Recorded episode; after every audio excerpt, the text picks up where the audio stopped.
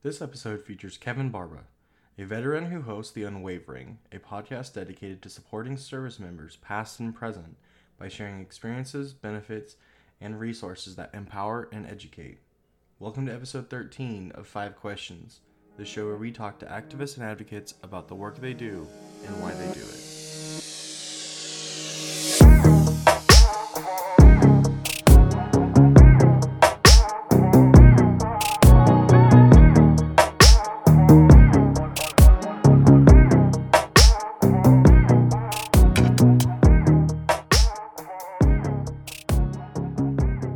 Hi, Kevin. Thanks for being on the show. Can you tell me a little bit about who you are?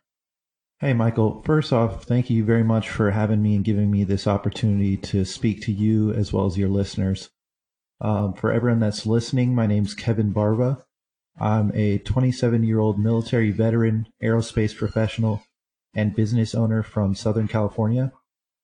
I would describe myself as a dreamer, not in the sense that I'm the smartest person in the room because I'm definitely not. Um, but I just prefer following the road less traveled. I think there's certain things that over my military career and now post military career, I've been able to see that maybe others don't. And I'm really trying to utilize that to help my community, being the military community. Um, so as I mentioned earlier, uh, I was an active duty service member. I'm proud to say that I served as a sergeant in the United States Marine Corps for eight years. During that time, I fixed and inspected electronic countermeasures, navigation, and satellite communication systems on board the CH 53, VH 60, and VH 3 helicopters. And now that I've been out for just about two years, my current role um, outside of the military is I am a quality assurance inspector at NASA's Jet Propulsion Laboratory, where I'm working on various research and development projects. And then outside of that, uh, my other job, and honestly, my true passion, is running a podcast and veteran advocacy program called The Unwavering. Can you talk about what led to you starting The Unwavering? Yeah, absolutely. So I think honestly, it's it comes down fundamentally to two reasons. Um, the first and main reason is love. This project is uh, really personal to me. I don't know how else to describe it, but I absolutely fell in love with the people that I served with. I think when you face adversity or traumatic events, you realize that the only thing that matters are the individuals besides you. And um, it's, you know, because of their resiliency and their never quit attitude that we were able to overcome certain obstacles that were in front of us. And, uh, you know, there's good and bad that comes with it. Obviously, I've experienced some incredible things, been a part of some really great missions. Um, but obviously, I've also seen the other side, which is friends losing limbs and things like that. So for me, it was a way for me to pay them back for everything that they've given up for me. And honestly, another aspect is, you know, it kills me when I see that my community, you know, fellow service members, regardless of the branch, um, get out and they sell themselves short. I think that we bring so much to the table, so much to the table, and we're capable of so much more just for some reason or another, whether it's fear or whether it's others telling us that we're not capable of something. Um, we tend to sell ourselves short. So that's, you know, reason number one. And that's really where a lot of my passion comes from. And the second reason is a lot simpler. Um, I saw a problem that needed to be fixed and I decided that I can continue complaining or step up and do something about it. And the problem that I discovered was that even though we live in an age where, you know, technology is at our fingertips and you can Google just about any question there is for us as military members, there's not really a centralized location for us to gain information on a wide variety of topics. Things like filing for healthcare, disability, um, things like education. So I would say right now, our number one asset is probably the VA. And in the last decade, I think they've really stepped it up to help us, but I think there's still a lot more that they can do. And so that's why I've kind of taken it upon myself to create a centralized location where I can, one, offer people a platform to express their experiences or maybe their frustrations. I can also bring together industry professionals, fellow veterans, and people who can come together to tackle some of these problems. So that's that's really my second reason is just trying to establish some sort of central gathering point for everyone to be able to easily navigate and find that information that will help them and their families. Can you point to anything that makes you really passionate about this issue? Yeah.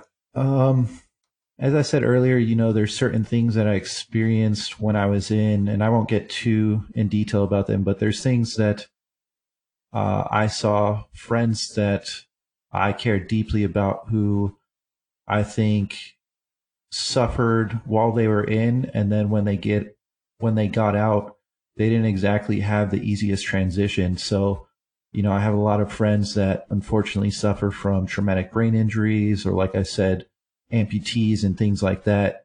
And my biggest thing is I know what they're capable of. I've worked with them, you know, through thick and thin. And I just want them to be treated like equals. I want us to come together and collectively erase the stigma surrounding mental health and asking for help because my friends and the military community that have gone through some of these things we're normal people. You know, it doesn't just because we suffered something doesn't mean that we can't do our job or we can't contribute to society. So for me, it's just giving back, um, helping them live normal lives and empowering them to go on and reach their full potential. What are some of the common issues that you run into and how do you deal with them? I think some of the common issues is just a lack of education on our end. Uh, the way I like to tell people is, you know, it's not realistic for us to believe that having served four years, eight years, or even 20 years, that you going to a transition readiness seminar for one week is going to set you up for success. You know, the military does an incredible job of training us and giving us all these tools but I think that one week that we spend to learn how to write resumes and learn how to um, navigate filing for healthcare on our own, you know, it, it's just things that make it really difficult. Like for me, when I got out, I was 27 and I had never written a resume. I had never gone through a job interview. So for me, those were some of the things that I struggled with. And it does kind of make it hard. You know, the military, I think in some sense can shelter you. And the reason I say that is because I never worried about filing for healthcare. I never worried about dental or, you know, education. Really, it was all done for me. I just had to contact the right people and they kind of made it happen for me, which was nice. But once I got out, those were things that I struggled with. And I realized that the military community and the community that I'm now a part of are two completely different worlds. So for me, I think the first thing is education. And like I said earlier, the second part is uh, just empowering the community to know that they are capable of more. I really like to share examples and stories of people who have gone on and been successful entrepreneurs or business owners or even people like Jonny Kim who was the uh, Navy SEAL who he was a Harvard graduate and then went on to become an astronaut uh, for the Artemis program. I think that's just another example, not just for the military community, but for society as a whole, that hey, just because you had a certain role in the military doesn't mean that you're not capable of going on to pursue other things. So those are really my uh, my issues is how do we educate each other and how do we take care of the service members after they have already taken care of us. What kind of information does your podcast help provide that you feel is not being provided enough by the current system? Um, so some of the things that we've been fortunate to discuss is in some of the recent episodes we did, we partnered with veteran attorneys who their sole purpose is veterans and veteran law. They're very familiar with the VA process, how to file for claims, and they are teaching the listeners as well as myself about things that we've never heard of. You know, they're telling us about people who went through Vietnam and were exposed to Agent Orange, um, that the filing process is actually much easier for them to go ahead and file that claim, receive the healthcare benefits that they deserve. So that's one aspect. Another aspect is we've talked to um, realtors about how to utilize the VA home loan, which is one of the best benefits that we have as service members.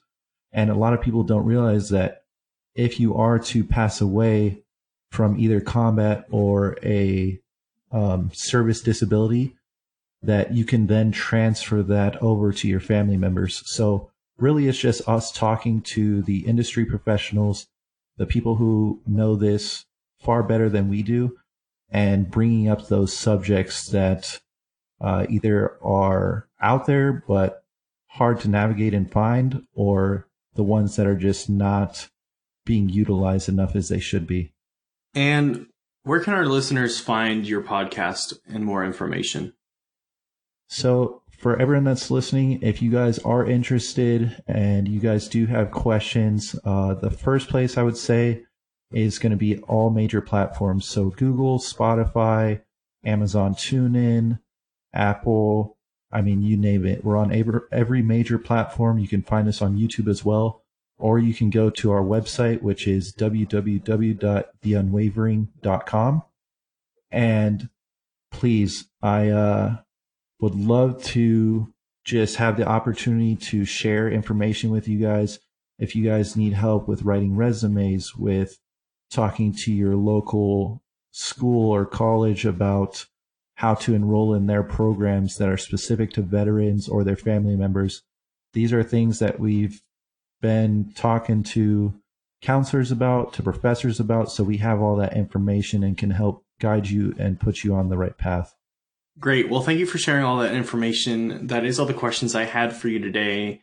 Uh, I wanted to thank you for being on Five Questions and ask if you had any final thoughts you'd like to share out.